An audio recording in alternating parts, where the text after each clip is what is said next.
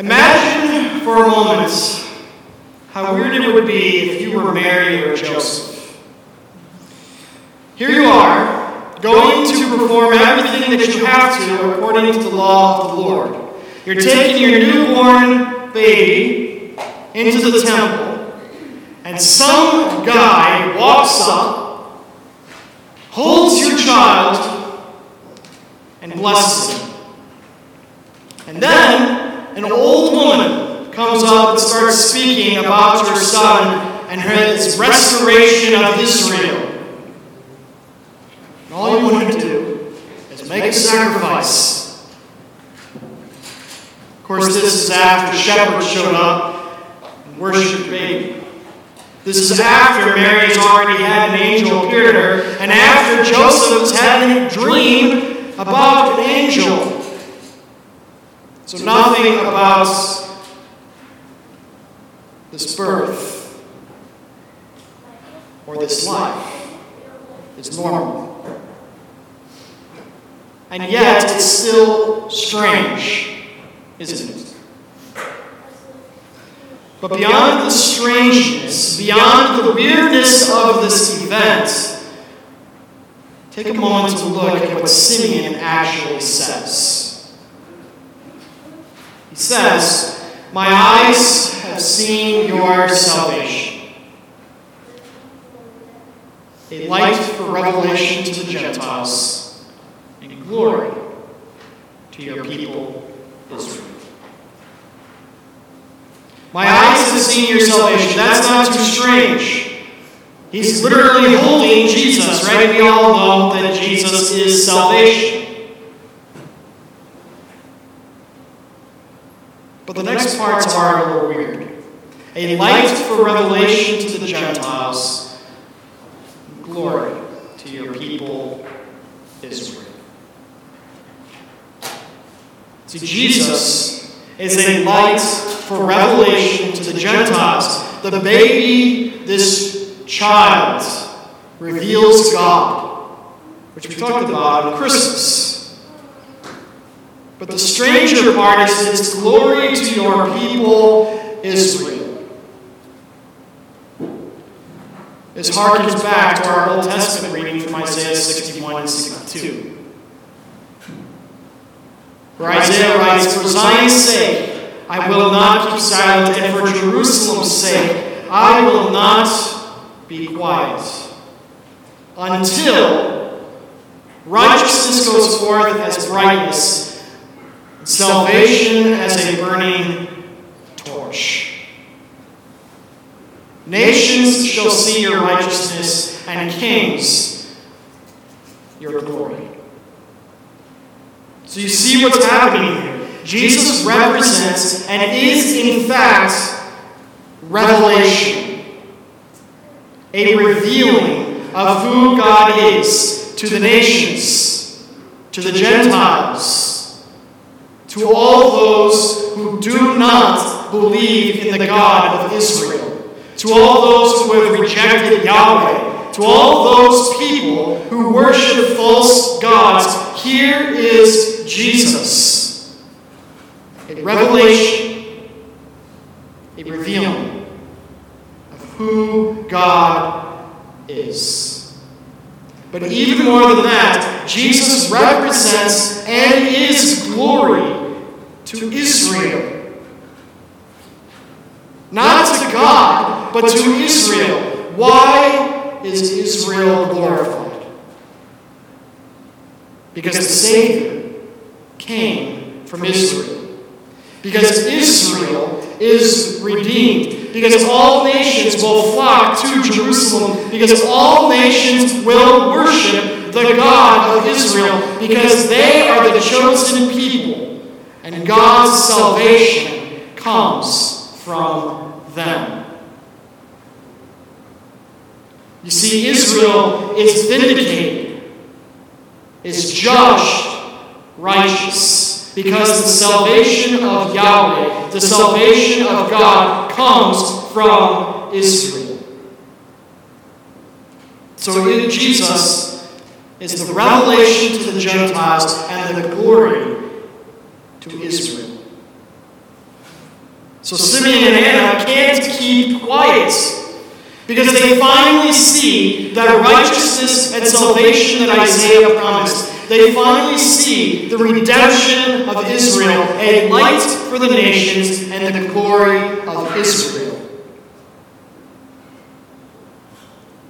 They can't keep silent, but must glorify the Christ child, the baby, Jesus. Now, all of this is true, but Paul, St. Paul, adds one more piece in our epistles.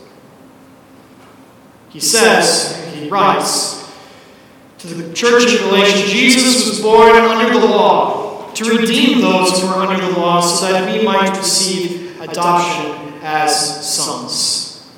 See, Simeon and Anna are Israelites, so they glorify God for his redemption of Israel, as they should, as we should. For us Gentiles, the hope, however, is not merely the revelation as Simeon praises God for, but it is also adoption. See, Jesus revealed to us who God is, and then made it possible that we, Gentiles, would be adopted into the family of God. See, the glory of Israel is not merely that the Savior came from Israel. The glory of Israel is that all nations can become Israel. Whether you are a Jew or whether you are a Gentile living in Galatia, as Paul's writing to, or if you're Americans living thousands of years later in a country halfway around the world speaking a language they've never heard before, you are still part of Israel. Anything in between. For as Isaiah says here in Isaiah 62, we all shall call God by a new name Jesus. And we will all worship at Jerusalem and Zion, not the country that we think of in a place in the Middle East, but rather the holy city that is the church. You see, brothers and sisters, and I can call you that because you have been adopted as sons. And if you are a son, then you are an heir. You are an heir the same way that Abraham was an heir, the same way Isaac was, the same way Jacob was, the same way David or Mary or Joseph, Simeon or Anna, just as they were heirs of the righteousness of God. Just as they got to see the salvation, so do you. This is why we sing what we call the Nunc Dimittis, Simeon's words. Because these words are not just for Jews, but for you. You have seen God's salvation. A light for revelation to the Gentiles, and glory to God's people Israel. So praise God, because He has redeemed Israel. But even more than that, praise God because He has adopted you into Israel. He has made you what you should have been through Jesus Christ. See, Jesus represents this. He is this. This hope that all nations, that all peoples, that all tribes, that all languages can find out who God is and become God's children that even Israel can be further glorified. See, that's who you are. That's what this Christmas season is about, is salvation coming not just to the Jew, but to the Gentile. That you, like Simeon and Anna, won't be worried about looking silly or weird or strange but simply give glory to God. because you cannot keep silent, for you have seen the salvation of Yahweh, the salvation of our Lord. Because it was revealed to you. But even more, because through baptism, you have been adopted as Christ's, as God's own children.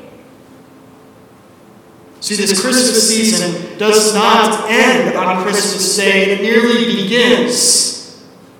Christmas Day is the start of the Christmas season, where we celebrate that Jesus came under the law to save us who were under the law that we, like Simeon, like Anna, like all those saints in the Old Testament, like all the saints in the New, have the same gift, have the same adoption, have the same status as heir of God our Father. That is why we say thank you to Jesus. That is why we praise God and praise Jesus, who is a light for the revelation to the Gentiles and glory to his people Israel. In Jesus' name, amen.